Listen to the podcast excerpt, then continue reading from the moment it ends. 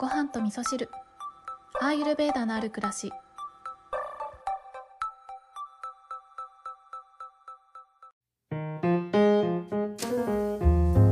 こんにちは土井京子です。今日は雑談のような話になるかなと思うんですけれども、えー、2つほどねお話ししたいなと思っていることがあって1つはね、えー、枕の話。でもう一つは、えー、柿の話をしようかなと思うんですけれども一つ目枕の話ですけれども、えー、先日ねストレートネックの話をね、えー、ポッドキャストの中でしていたら、えリスナーさんからね、え情報をいただきまして、えお友達がねストレートネックで悩んでいたけど、え枕の代わりにねえー、首の下にタオルを四つ折りにしてこう当てるような感じで、まあ、首のくぼみを埋めるようなイメージですかね。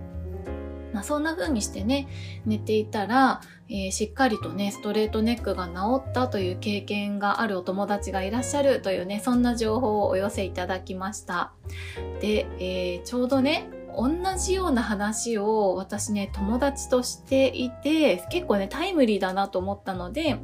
今日ね枕の話しようかなって思ったんですけど皆さん枕、えー、理想の枕に行き着いていますかね、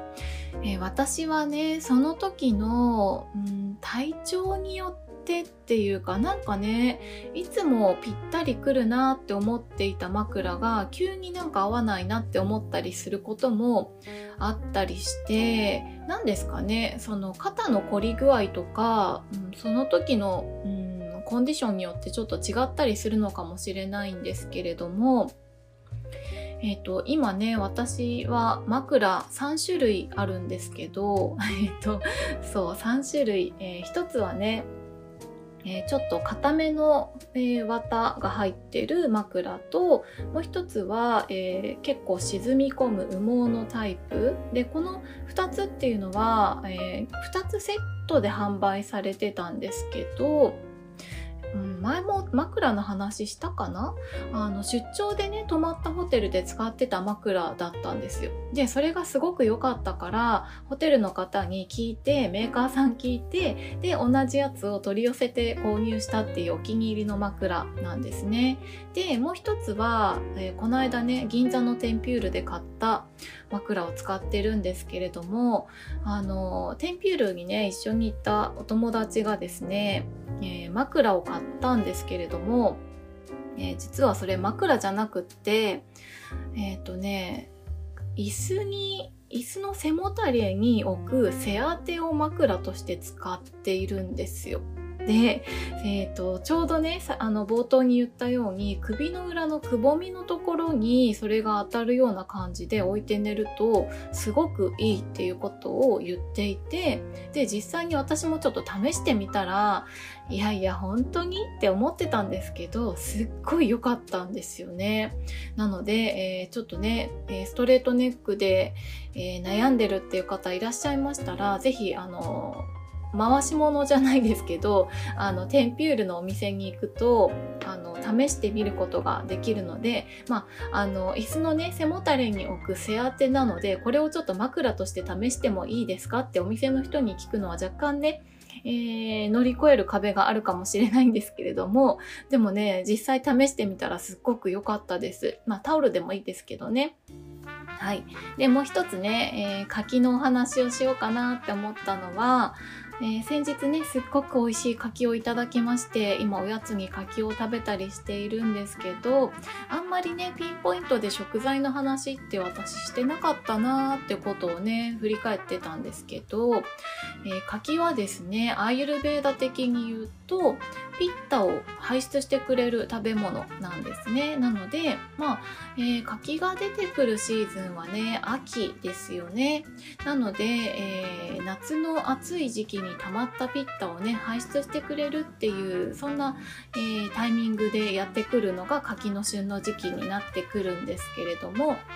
逆に言うとねこのピッタ熱を排出してくれるっていうことを考えると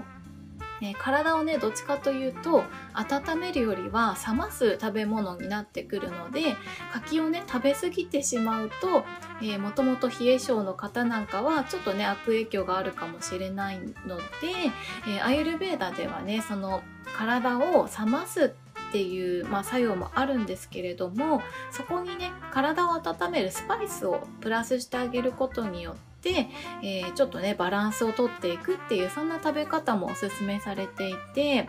えー、私のおすすめはですね柿を、えー、ギーでソテーしてでそこに、えー、シナモンとカルあカルダモンじゃない、えー、シナモンと、えー、クローブですね。もうシナモンクローブの組み合わせすっごく美味しいので、えもともとね冷え性の方は是非そんな風に食べていただくのがおすすめです。であとはねそのピッタを排出してくれるっていうところで言うと体に熱がこもりやすい人ですね、えー、のぼせやすい人とか、まあ、更年期とかでね、えー、自分の体調によって、えー、のぼせてしまうということがある方は柿を、えー、一つお薬代わりに食べてもいいかなと思いますね。で私の場合はね特に、え月経前の黄体期に、熱がこもるっていうことがあるのでそんな時にね柿食べたらいいかななんて思いながらねおやつに食べたりしていました。はい、ということで今日はちょっと短め配信なんですけれども枕の話と柿の話をさせていただきましたなんか枕とね柿の話なんていうと関連性が全くなくってただただ話したいこと話しちゃったって感じなんですけれども、えー、皆さんの枕ねお気に入りがあったら是非教えてください。あと柿の食べ方もね好きな食べ方あるよって方いらっしゃいましたら是非教えてください。それでは皆さん今日も良い一日をお過ごしください。今日も聞いていただきましてありがとうございます。